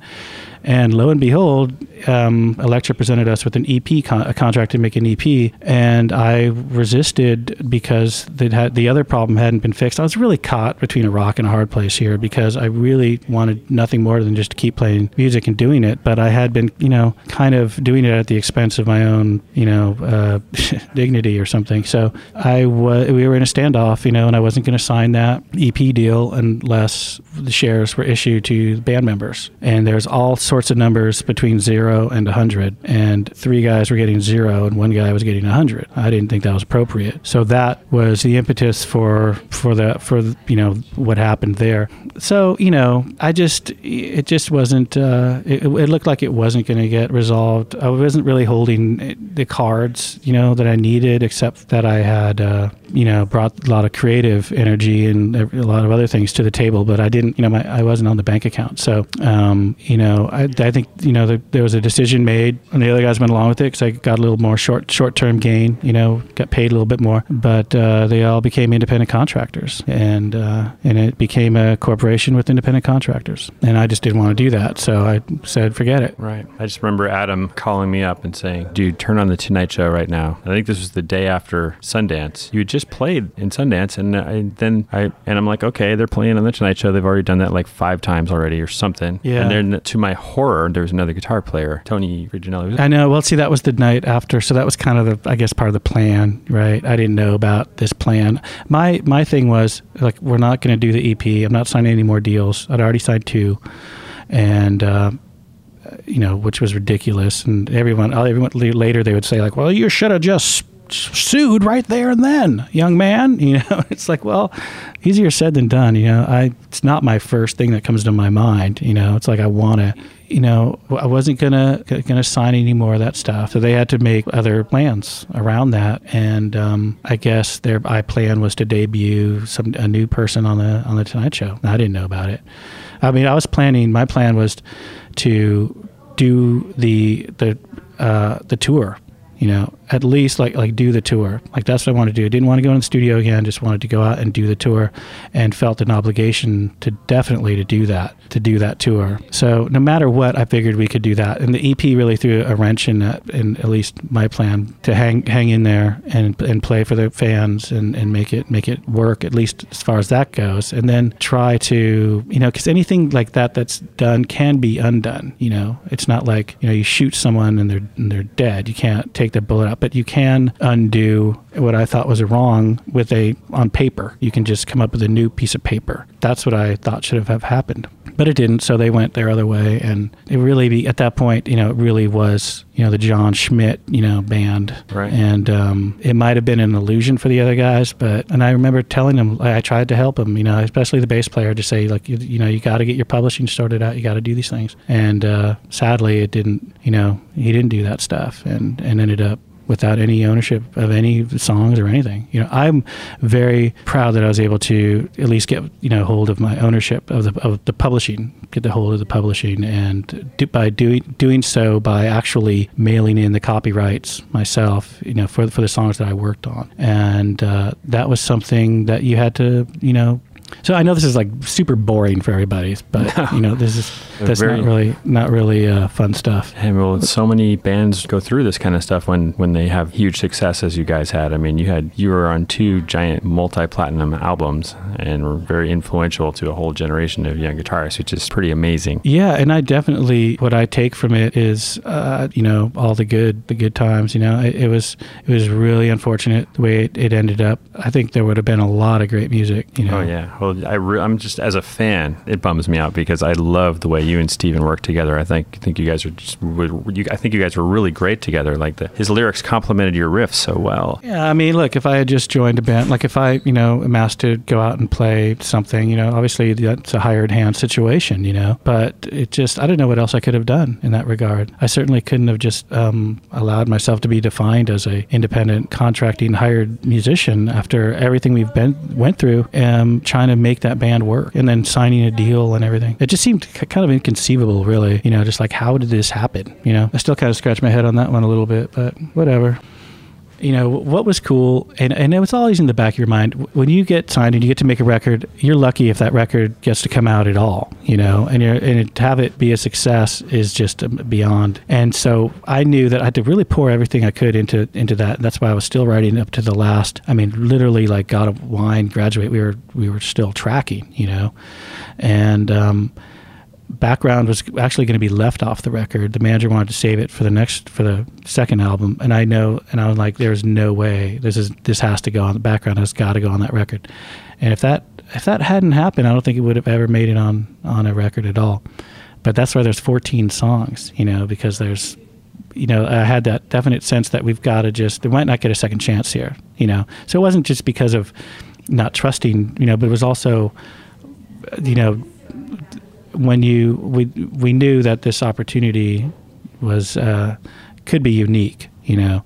And um, 14 songs was was pretty ambitious back then. Right. That's a full CD. There's one song that we kind of skipped over that I don't want to forget, which is Narcolepsy. Beautiful lick, beautiful tuning. So narcolepsy was um, I had been been researching this thing called post sleep paralysis, and uh, because I had this, th- sometimes I would like wake up, and but it was I wasn't really awake, and I couldn't move my arms, and it felt like you know like something heavy weight on my. It was just I've the experienced that scariest shit ever, and uh, so I was like trying to figure out what this was, and and apparently it's like it is associated with narcolepsy. It's not the full thing, but it's. I mean, I definitely I don't have narcolepsy, and it's funny because that song when that song came out, like it became you know people who did it suffer from that horrible horrible narcolepsy, you know they would find some solace in it. But anyway, so I'm sitting there telling this story, and then we we just uh, Steve and I just started kind of coming up with themes around that, being on a freight train and you know, at the helm's kind of describing what that was like. And, and the song was called Narcolepsy. That one is in the same like open D tuning, except for the E, the E string stays at E.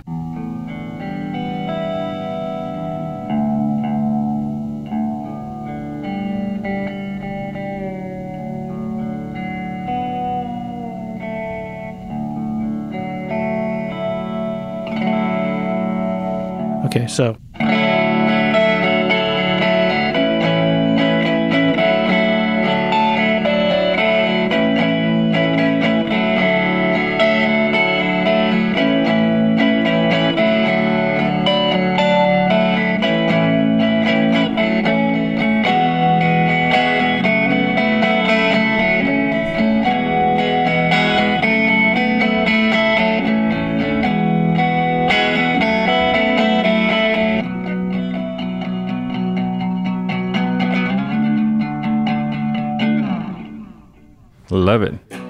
Going to go to the rock part too? Anyway, then it just gets all punky. Yeah, loved it. Well, I always appreciate it. You know, you definitely hooked me up with some cool bits of, you know, just some nice things from all your success. Like uh, you introduced me to Steve, and I ended up giving him some guitar lessons. You introduced me to MJ guitars, and like, they gave me some great guitars. I still work with them to this day. Oh man, they are just fabulous. Those guitars. You got one here today, I see, and Yeah. playing it earlier. That's the one with the sustainer that you started with, very first song we heard. And then another nice thing you did for me was I remember you got invited. You were playing a solo gig at the California Music Awards, Bammies. And uh, then Eddie Money was also there to play Two Tickets to Paradise. And you were like, you know, I'm cool. I'm just going to play my own solo set. And, and so you kind of threw a bone my way. And I got to play lead guitar on Two Tickets to Paradise that night. Kirk Hammett from Metallica came out. I was Yeah, really that was so cool. And and you know, wasn't that just an amazing time in music? I mean, that was you know, it's like you know that movie The Matrix when they say you know we decided on 1999 or whatever it was because that was the height of civilization. I mean, you could certainly make a case that that was for music. You know, I mean, mu- music's very accessible now, and people have you know all the apps and everything. But you know, as far as like for musicians and you know ability to you know make money and Tower Records, you know, like physical retail stores, and because that that whole award show is thrown by you know, Tower Records and, and a band and Bam Magazine, you know, but Tower Records helped front the bill, and uh, you know how how amazing to have an award show where they have like you know best bass player, you know, nominations, and they have best drummer and, and best guitar player, and I was lucky enough to I lost to Tom Morello like three times, which was so cool. You know, lose to Tom Morello, that's that's that's I'm proud of that. Yeah, that well, you're right. That was a great time. I mean, there was other people on the list too. It wasn't just me and him. no, I, Other awesome guitar players. But you know, to have an award show that just focuses on musicians is so cool. And I don't know if we'll ever see something like that again. You know? Right. It was certainly unique. that was amazing. Yeah, I mean, There's so many great guitar players that were a part of that. Um, another Berkeley High guy, Xan McCurdy. Yeah, Cake. Love Cake. Such cool, you know, guitar parts in that. funky band too, definitely. Yeah, absolutely. I love your new song. You have a new. Tell me about this new project. It's called. The tune is "Those Who Play Guitar Must Win." Oh well, you know, look, I've been doing a lot of behind this, the scenes stuff. I I, I, I consult with um, people who you know want to write songs and doing the production work and stuff. I haven't been doing a lot of. Well, I, I there was an album project that I was working on, a, a kind of a, exploring uh, forming a band again, and it kind of it, it kind of didn't work. You know, a lot of stuff happens that uh, you know more times than not it doesn't doesn't work out. But you know, always got to try doing new things and me. You know, always open to new possibilities and working with different people and all kinds of capacities. But you know, I've found myself lately doing more uh, production stuff and more, you know, just I guess I would say behind the scenes advisory stuff. So I wanted to do something for this interview that was kind of like, the, oh, here's a new guitar thing. So you can go on the, um, my website, kevincadogan.com, or um, Facebook, I'm on Twitter to Kevin Cadogan, and SoundCloud is Kevin Cadogan too. I know. I'm like, I, I really have to get better at this stuff, or find someone who's who is good at it. But um, it's up there, and it's just a little guitar nugget. You know, just just kind of threw some threw some stuff down, and uh, little some tasty nuggets. I A hope. lot of layers on it. Yeah, I mean, you know, it, it's with that losing a whole year tuning, which is kind of a fun, fun tuning to play around with. F sharp, A, C sharp, F sharp, G sharp, E. But it's called "Those Who Play a Guitar Must Win." In the spirit of this whole, you know, awesome podcast that you're doing, that no guitar is safe, right? So it's kind of a joke on that. I don't think, I don't know what people are going to think. Like, what is he talking about? It's the title of a of a, a guy named Bob Randolph. He's a Berkeley poet. He's like 90 years old. And this is one of his poems, and I don't think he meant like rock guitar players must win. I, use, I think he was referring to lute lute players maybe or zithers players. The idea that musicians should inherit the earth, kind of thing. I, I go along with that, right? Me too, man. Yeah, I think music is like the sixth sense, you know. Yeah. No, it has that ability to transport you and rise above the mundane.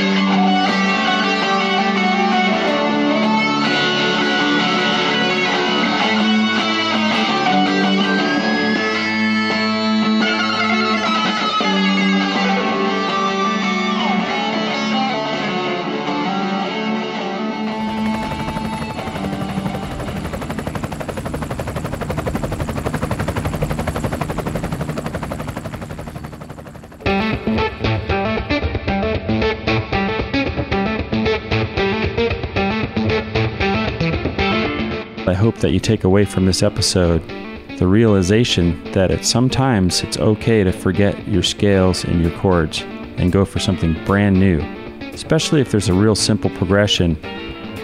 If you're dealing with pop and rock progressions, you know, we're talking about one chords, four chords, six chords, five chords. Well, got to make your part interesting. I really hope you'll explore changing the tuning on your guitar in one way or another, or even capos or baritone guitars. All these things. So many cool ways to liven up a guitar part.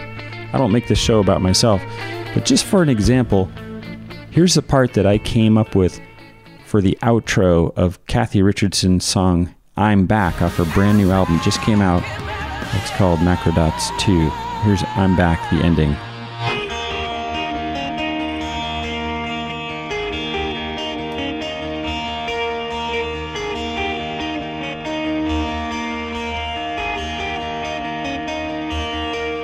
Can you tell what tuning that is? Me neither. I'm going to have to relearn it, you know, and figure it out when we play that song live for the first time.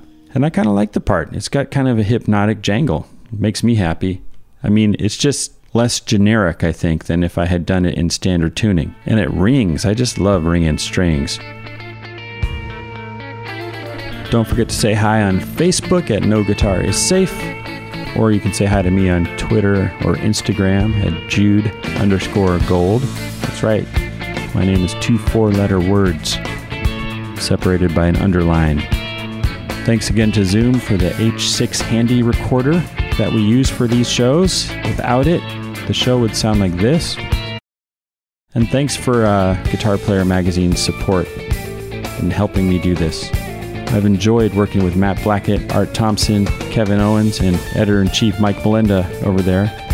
The 15 years and counting. Cheers, buddies. Here's to another 15. And thanks to Bill Amstutz in New York at our headquarters, New Bay Media, making things happen behind the scenes. And if you're new to the show, well, you're in luck. You get to binge listen like somebody binge watching Breaking Bad for the first time. Go back and check out the first eight episodes. Some great stuff in there. You know, James Valentine from Maroon 5, Brad Gillis talking about crazy adventures with Ozzy Osbourne and Night Ranger, Greg Howe. So many players already, and so many more to come each week. I like to close the show with a quote from Joe Satriani's episode, the first episode, where he says, Remember, keep it alive till you're 95.